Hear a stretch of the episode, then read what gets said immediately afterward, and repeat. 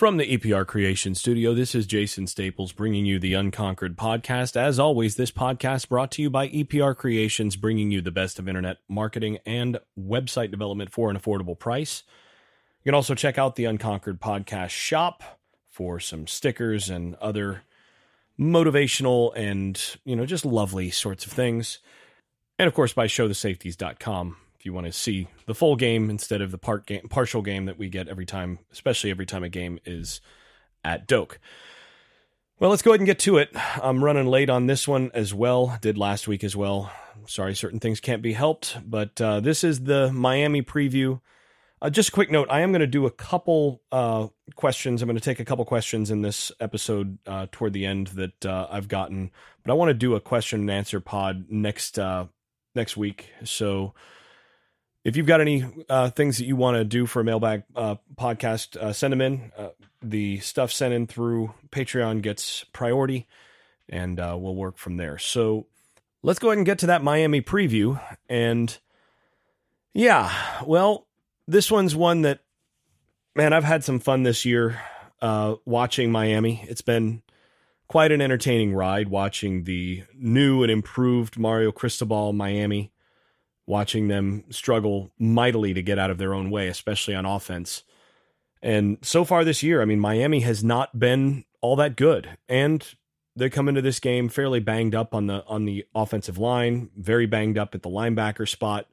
So a lot of different things going on here from their perspective, and Florida State's actually healthier than they've been in a while, with uh, Treshaun Ward returning from the separated shoulder that he had, and uh, and then uh, Fabien Lovett should be really full go in this one. He looked better than I expected last week. So, so at least on that front, and there is one exception to this. Uh, it's better to play Miami right now than it would have been, say, two or three weeks ago, just because of uh, of those injury factors and Florida State getting a good bit healthier over the last couple weeks, thanks to the bye week and and uh, then playing Georgia Tech last week. So you look at the way that these two teams have played on the year and who they've played. And yeah, you would expect FSU to just looking at this on paper, just looking at the results on the year, transitive property type stuff. You'd say FSU should roll in this game. So just looking at the at, at the last couple weeks, Virginia played Georgia Tech two weeks ago and won 16 to 9. Virginia had 5.63 yards per play in that game and won what was one of the ugliest games you will ever see. I mean, it, wow. Just an incredibly ugly football game. And then Florida State just annihilated, just destroyed Georgia Tech, made Georgia Tech look like they did not belong in the same field because Florida State played their C game against Georgia Tech and still blew them out. So you'd say, okay, well, that, that gives you one data point. And then Virginia goes and plays Miami. And I said the Georgia Tech game, Georgia Tech, Virginia, might have been the ugliest game you thought you'd ever see. Well, since nobody could actually see the Miami Virginia game because it wasn't on accessible television, as you know tends to be the case with Miami football games these days. Fortunately, most people weren't able to see that game. Otherwise, you you might have had an uptick in you know people putting out their own eyes or things like that. But comparably ugly football game, and again, as I said, Virginia five point six three yards per play against Georgia Tech's defense, five point five four yards per play, very comparable against Miami's defense. So pretty straightforward in terms of those expectations. And then, of course, Miami wins that game 14 to 12 in, in PKs after extra time.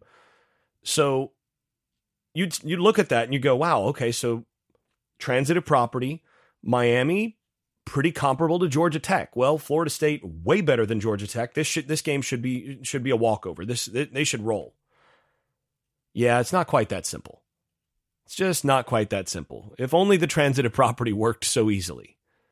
For one thing, I am pretty confident that Florida State is not going to face the same Miami team that played against Virginia.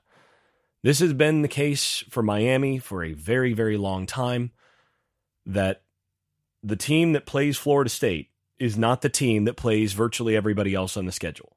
FSU is going to get the same Miami team that played North Carolina and Texas A&M, not the team that played against Virginia.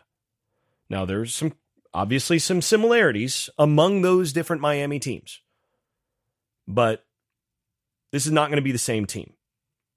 You're going to see a, a very motivated bunch, and you're going to see uh, some other aspects that are going to emerge in this game as the rivalry meter gets you know ticked up pretty significantly. This is still a game that matters. So, want to just preface everything with that first and foremost. Secondly, it, I think there's you know an, at least a chance, a decent chance that Tyler uh, that uh, Tyler Van Dyke plays in this game. And even though Jake Garcia is a guy who, look, if he hit the transfer portal, I'd I'd take him. I'd almost certainly take him.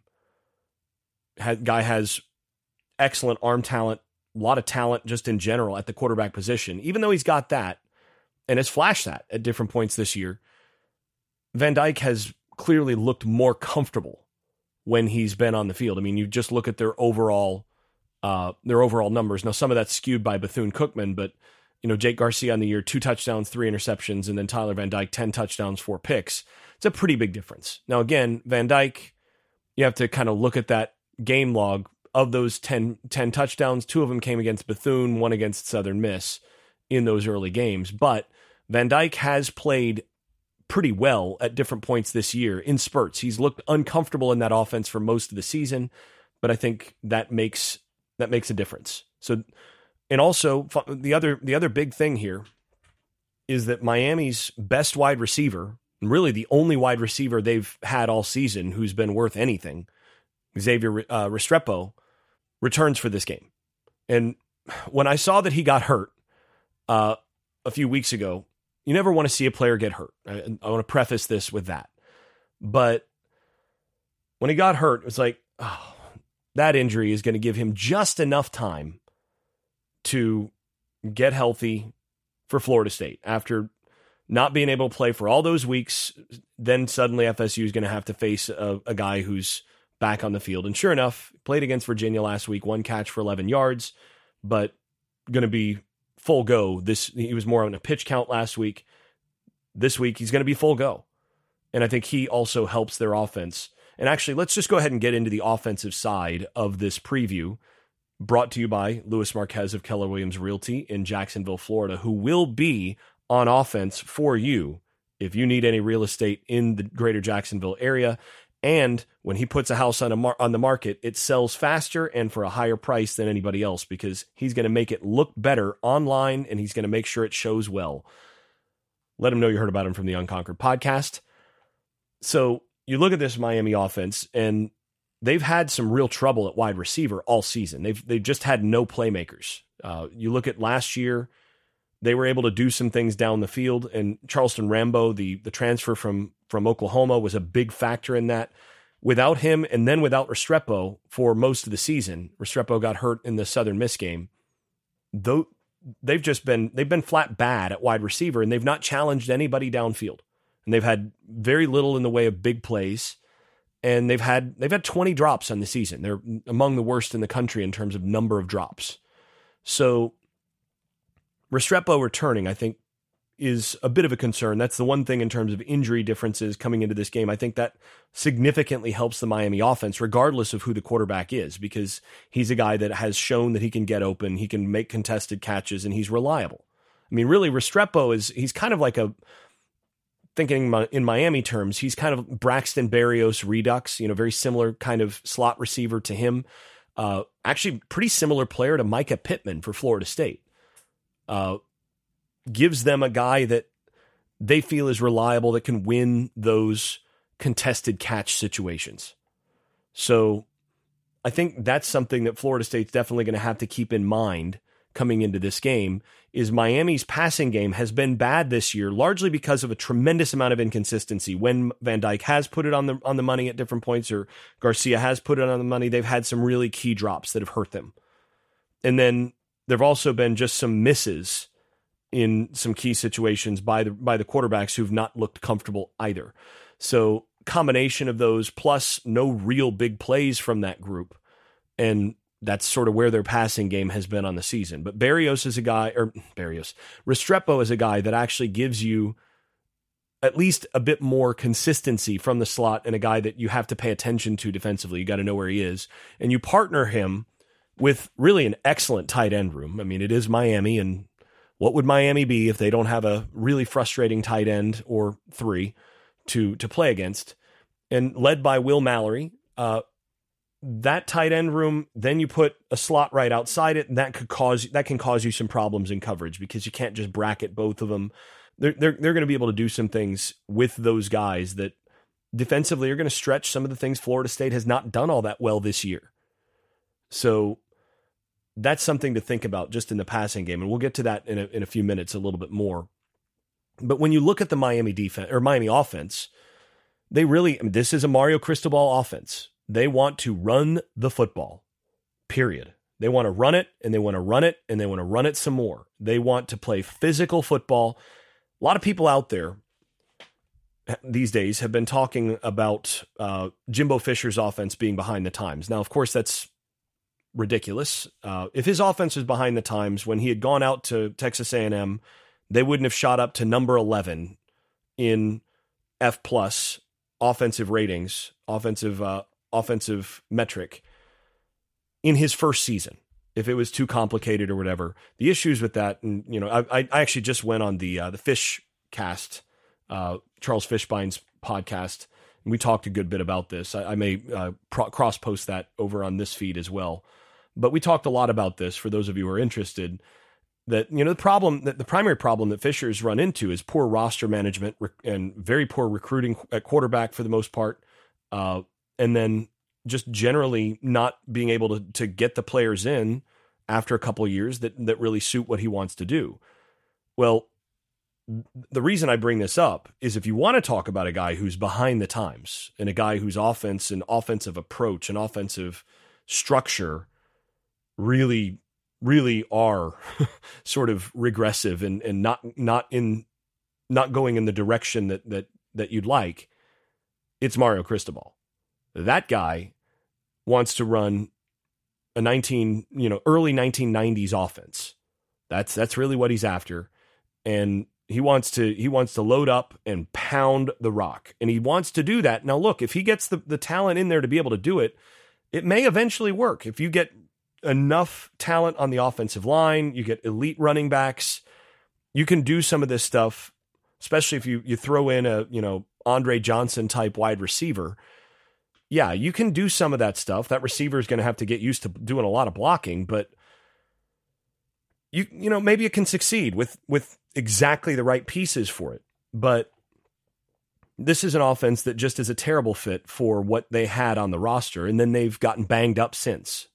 So the big issues that Miami has had is just in terms of the fit between what he wants to do and what they have on the roster and what their quarterbacks are comfortable with are pretty significantly different. They want to run the football, but their offensive line is almost as banged up as Florida State's is. They're coming into this game where they may have three guys that were projected to be starters in the preseason that are out, and that sounds familiar. So they've they've struggled with that, and the offensive line has, you know, pretty, has struggled at times this season, as you would expect given that situation. And then you combine that with their running backs really haven't been special. I mean, they're led by a, a guy who transferred from Ole Miss because he was going to be third on the depth chart at Ole Miss. Henry Parrish Jr., he's a good back. Look, don't get me wrong. He's averaging 2.66 yards after contact. He's got 27 missed tackles forced on 114 runs. So that's about 23% of runs. If he just breaks one tackle per if the, each of those is one tackle per run, you're looking at about 23% of runs are, are, are broken tackles. So it's not quite where, say, Treshaun Ward is for Florida State, and it's certainly not the 50% plus margin that you're getting from uh, from Benson, but it's still pretty good. That's pretty good. But there's been no breakaways from their running backs on the season. Their longest run on the year is 26 yards. And that's largely because if you watch their their backs, they're guys that just don't jump out at you as scary when they get to that second level. They're they're good backs. And they can, you know, do some things with when they've got when they've got space, but they're not elite backs. And then of course they just lost the rooster. They lost the the back that probably scares you the most in terms of the big plays, and that's Jaylan Knighton. So he's he's he's actually hitting the transfer portal. So that's a good thing for Florida State because coming into into this game, that's a guy that was among the ones that I was most concerned about, or I would have been most concerned about if I'm the if I'm the uh, the Florida State defensive coaching staff. So they want to run the football, but their offensive line is really banged up and they don't have elite backs. They want to run a play action, drop back vertical passing game off of that, but without significant weapons at wide receiver. They brought in Frank Ladson, the, the Clemson transfer, who has been a, a major disappointment for them. Has, you know, good talent, big, big body, you know, good wheels, but Florida State evaluated him well. They they chose not to take him. They took uh they they took Johnny Wilson and Deuce Spann over him and and didn't really they weren't interested it's a good good indication of how well Florida State evaluates the wide receiver position. That Ladson, they basically, despite being a former blue chip guy, despite being a guy from the state of Florida, they just they evaluated him and passed. Well, Miami took him, and he's he's not really helped him, not so far. That doesn't mean that he couldn't break out at some point, but he just has not done what Miami hoped for. But they want to run that vertical passing game, running vertical routes downfield off of play action and then, you know, if you cover it over the top, they want to sit down and and throw some comeback type routes, those sorts of things. And it's a demanding offense in that respect in terms of your throwers. You've got to have guys that can win one-on-one matchups. You got to have guys that can either run away from you or win on contested catches, and they've really had neither. So this has been a team then that they've been actually pretty decent in terms of overall success rate on offense, but they've had very few big plays on the season. And that leads us to sort of how how you have to defend this game, how you have to defend this team. Miami on the season is number 107 in 20 plus yard plays against Power 5 teams. They're at 111th in 30 plus yard plays. Now, Florida State's defense is the reverse. Florida State's defense is number 8 in 24 in 20 plus yard plays given up and they're fourth in the country in 30 plus yards yard plays given up. They've done a great job of not giving up big plays down the field, not giving up long runs.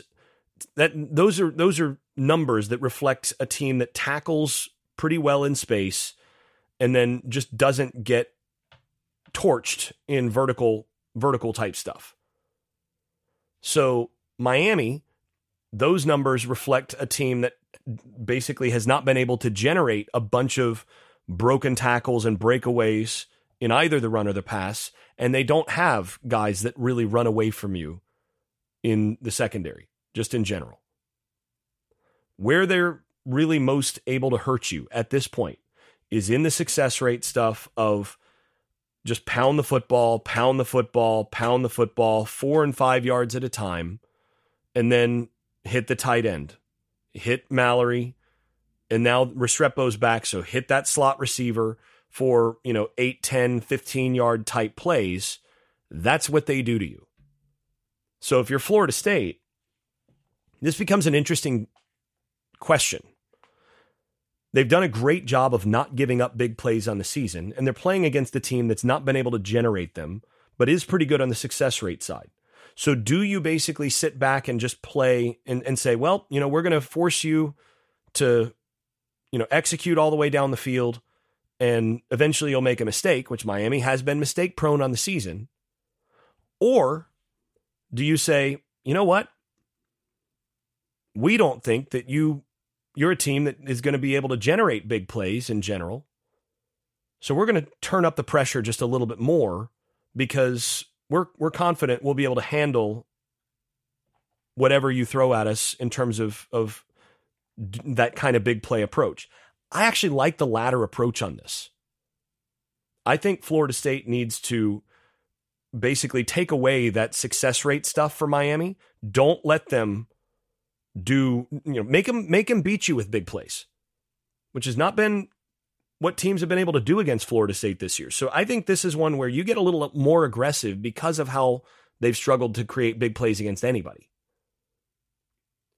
So to me, this game, if you're looking at Florida State on defense, Florida State's defensive line needs to come out and win its matchup and force Miami to throw on longer yardage. They've been stubborn on the year, sticking with the run on first down a lot. And they've been inconsistent throwing it even when they've done it. So to me, you if you need to bring an extra guy here and there, you do that. But you turn that defensive line loose and you've got to play pretty aggressive to take away those first down runs and force Miami to th- to do what they've not been that great at, force them to beat you down the field. I know that sounds crazy when you're playing against a quarterback that a lot of people had marked as a first rounder at the beginning of the year, but against that offensive line, which I think is going to struggle some in pass pro, and against what Miami does well, you try to take away what they do well. To me, that's what you have to do. Now, on the season, Miami's averaged 5.37 yards per play against the Power Five. So they 3.89 yards per play against Virginia, but but FSU's not going to face that Miami. so, yeah, that's that's different. They did they were about 5.09 yards per play against Texas A&M, who has struggled to stop the run on the season. It's a bunch of five stars that are, you know, 18 years old and they've struggled to stop the run against anybody. They, App State ran all over Texas A&M. So then you look at last year, Miami uh, was a good bit better offensively and they averaged 5.13 yards per play against Florida State. So I think that gives you a good range of sort of where this offense is in terms of what Miami brings to the table this year. FSU's given up 4.97 yards per play against the Power 5. And I think Miami's offense sort of sits somewhere between NC State, who had 4.45 yards per play, and Clemson, who was about five and a half yards per play offensively. So I think you can kind of expect a little closer to NC State offensively for Miami. Uh, so that's about, you know, I, I, think a little bit more yards per play than, than NC State, but not a bunch more. I think around 4.7 yards per play, which should put Miami somewhere around 20 to 24 points. That's my guess. Thing is, Miami's also horrendous. They've been horrendous in red zone touchdown percentage on the season. If you think Florida State struggled in the red zone, you have not watched Miami. Well, or you could think that Florida State struggled in the red zone and Miami's just that much worse, which is really the case. Miami, their touchdown percentage in the red zone is 42.3%. Just for perspective, Florida State's is 58%. That puts Miami at 116th in the country in red zone touchdown percentage. So even when they do get it in the red zone, they've they're they're settling for a lot of field goals. Now some of that is is Mario Cristobal just being a guy who's going to kick the field goal if it's, you know, fourth and goal at the 2. But some of that's just they they've gotten their butts handed to them on the line of scrimmage. I mean, North Carolina had a goal line stand against them where it went like seven plays. And that's North Carolina. North Carolina's not been great on defense this year. So, yeah, that that that kind of tells you where they're at up front. When they when they need to run the football in tight quarters, they've not been able to move teams. Now, for perspective, Florida State's defense is about 46th at a, at 57% touchdown percentage. So Miami is far worse offensively in the in, in the red zone than Florida State's defense is, has even given up. So if Miami averages 4.7 yards per play and then has their comparable red zone touchdown percentage, then they'll put them at like probably 13 to 17 points. But again, I, I think Miami's going to have a few things up their sleeve in this one. So yeah, it's somewhere somewhere, you know, around 4.7 yards per play and about 20 points is about what I'd expect here. Flipping over to the other side of the ball. And this side of the ball brought to you by Shenandoah Newsma of shenrealestate.com in the Research Triangle of North Carolina. Let her know you heard about her from the Unconquered podcast. So, defensively, as rough a season as Miami has had on the whole, Miami's defense has been pretty good. Now, we all laughed about Middle Tennessee State getting big plays over and over and over again. And then, of course, Duke scored 45, but Duke scored 45 on eight turnovers. You know, some pick sixes in there. This this Miami defense has been better than their than their rep. I, I think they've got one of the best defensive lines Florida State's faced. They're right up there with LSU and Clemson in terms of what they've got on the defensive line. Leonard Taylor's been really good. Their ends are really good. They're going to give Florida State Florida State's offensive line all they can handle. They've been better against the run than NC State, for example. NC State's given up 4.28 yards per, per carry. Miami's given up 3.79 yards per carry against the Power Five. So, I mean, that's a half yard better against the run than NC State. Florida State struggled to run the ball against NC State once Ward went out. Now, with Ward, maybe that changes some things in this game, but let's consider that. I mean, that means that this is not a guaranteed laugher that FSU should be able to run up and down the field against this defense. They're, they're good running the football, or they're good against the run, I should say. Nevertheless, uh, Miami has given up some ex- explosives on the year. So they're, what, 16th in the country in terms of yards per carry before contact. So they're getting they're getting guys in the backfield. They're getting they're making contact, you know, at, in the backfield or line of scrimmage, that sort of thing. But in terms of their tackling, they're 85th in yards per contact after yards per carry after contact. So you think about their their top running back, Henry Parrish, 2.66 yards after contact per per rush. It's pretty good. Their defense is giving up 2.94 yards per con- yards per carry after contact. Uh, yeah, that's not good. Some of that is just due to some youth and not the best play from their linebacker position. And some of it has just been their safeties take atrocious angles, go for kill shots way too often, and they they miss a lot of tackles at the second level. So this is a game where it sort of sets up pretty well for Florida State to have their usual mix of chunk plays on the ground and then not uh, not a bunch of success in the running game. So, you know, basically this sets up for FSU to be very boom and bust in the running game. Now, you'd like better consistency there in terms of what FSU is going to be able to bring to the table there, but I think this is a game where FSU is going to have to make when they get their opportunities for big plays and they're going to get them, they're going to have to make those opportunities pay off. You're going to have to take some some to the house. You're going to have to make sure that that you don't end up getting tackled on the 5-yard line and then settling for a field goal or turning it over.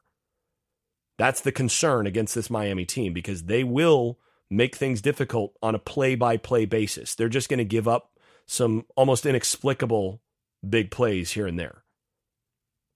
Now, in terms of their strength of schedule, they've not played the best offensive slate. So some of their numbers might be a little bit deceptive. You know, Texas A&M, Virginia Tech and Virginia are not good on offense. But UNC and Duke do both have pretty good offenses. UNC's got one of the best offenses in the country, and they held UNC to 27 points and and two turnovers and very nearly won that game. That defense competed with that very good North Carolina offense. North Carolina's defense isn't good, but that offense with Drake Maye at, at quarterback, that's a legit offense. And for them to hold North Carolina to 27 tells you what they're capable of in terms of Florida State facing that kind of that kind of defense. Because North Carolina's offense on the season has generally been better than Florida State's. Sort of similar tier. FSU's a, a top top 10 offense at this point. But I mean, even with a top five to 10 offense, you're not guaranteed to score over 30 against this defense. It's a good defense. And again, their biggest problems have been tackling in the back seven and coverage busts. And they give up about two more 30 plus yard plays per game than Florida State does. But FSU is going to need to get some big plays in this game really to make this pay off because they're going to give FSU some trouble up front. They just are. And the other thing that's concerning here is Miami is very good in red zone defense. So as bad as they are offensively in the red zone, they're about that good defensively. They're 14th in, uh, uh, against Power 5 in red zone touchdown percentage. They only give up 46% touchdowns in the red zone. Now Florida State's 77th offensively in that. They give they've got they've scored on 58%. So FSU needs to find some ways to actually pay off in the red zone here or this game could be much closer than comfort. So yeah. Last year, by the way, Florida State 5.86 yards per play against Miami and 31 points. This year's Miami defense has been has been better than last year's overall, minus some some really big plays. That said, I think FSU's offense has also been better. So I think about six yards yards per play is about what you'd expect in this game, based on overall. Again, comparing what Miami's done against some comparables. Now, looking at special teams, Miami's got a very good field goal kicker. Again, this is it's Florida State Miami. You don't want this game to come down to kicking. Bottom line. I'm just going to leave it at that in terms of special teams. So, stepping back then, overall, what can we expect here? To me, as I said before, you cannot expect the Miami team that played against Virginia. You can't expect the Miami team that played against Duke. Those are not the Miami teams that you're going to face in this game. You're going to face rivalry, very motivated Miami. One way to think about it is you, I think you're going to play the Miami team that faced North Carolina. That that's who you're playing in this game. So that's a good football team. That's a team that can beat you. Not, and it's not as good a matchup as you'd initially think on paper because of some of the places that Miami's stronger on the defensive line. To me, this is a game Florida State absolutely can win. It's a game they should win, but it's a game or it's a game they can lose. It's a game they should win, but it's a game you can lose very easily. This game, uh, for my money, this game comes down to whether or not FSU, or really to either team, who finishes drives and what happens in the turnover margin. what happens between the 20s is going to matter less in this game. Who's going to finish drives that do get down inside the 20? Who's going to finish drives once you get down into that tight zone? Who's going to end up kicking field goals? Who's going to end up turning it over? That's going to determine this game. To me, if Florida State loses the turnover margin and turnover battle in this game, they may well lose this game. It's that it's it's close enough there that if Miami plays reasonably well and Florida State turns it over one more time than Miami does, they very well may lose this game. On the flip side, if Florida State just takes care of business when they do get it inside the red zone, unlike what they've done in key spots this year, if they actually just start converting their, their opportunities in the red zone in this game, they could blow Miami out. So that's the thing. This is going to be a very motivated Miami, but it's also going to be a fragile Miami. You get up 14, you get up 17 on this team, and they may they may stop believing. It's going to be a really interesting game. I think it's going to be a game that's maybe a little less comfortable for Florida State fans than what what you'd like, given how Miami's played on the season. But for me, I'm going Florida State 31, Miami 16. And I think Florida State has about a 65% chance of winning this game, somewhere in there. So, not the kind of odds that you'd like going into a into a rivalry game compared to some of the things that we've had. I mean, last week I had it over 90%. This week is closer to 65%. This is a game you can lose. This is a Miami team that, with a few plays and a lot of belief, can come up and bite you.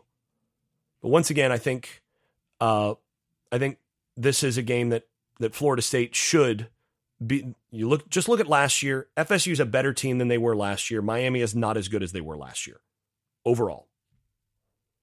Florida State won that narrowly, but generally won the game, won the the matchup on the line of scrimmage. I think you're going to see comparable to this to that this year.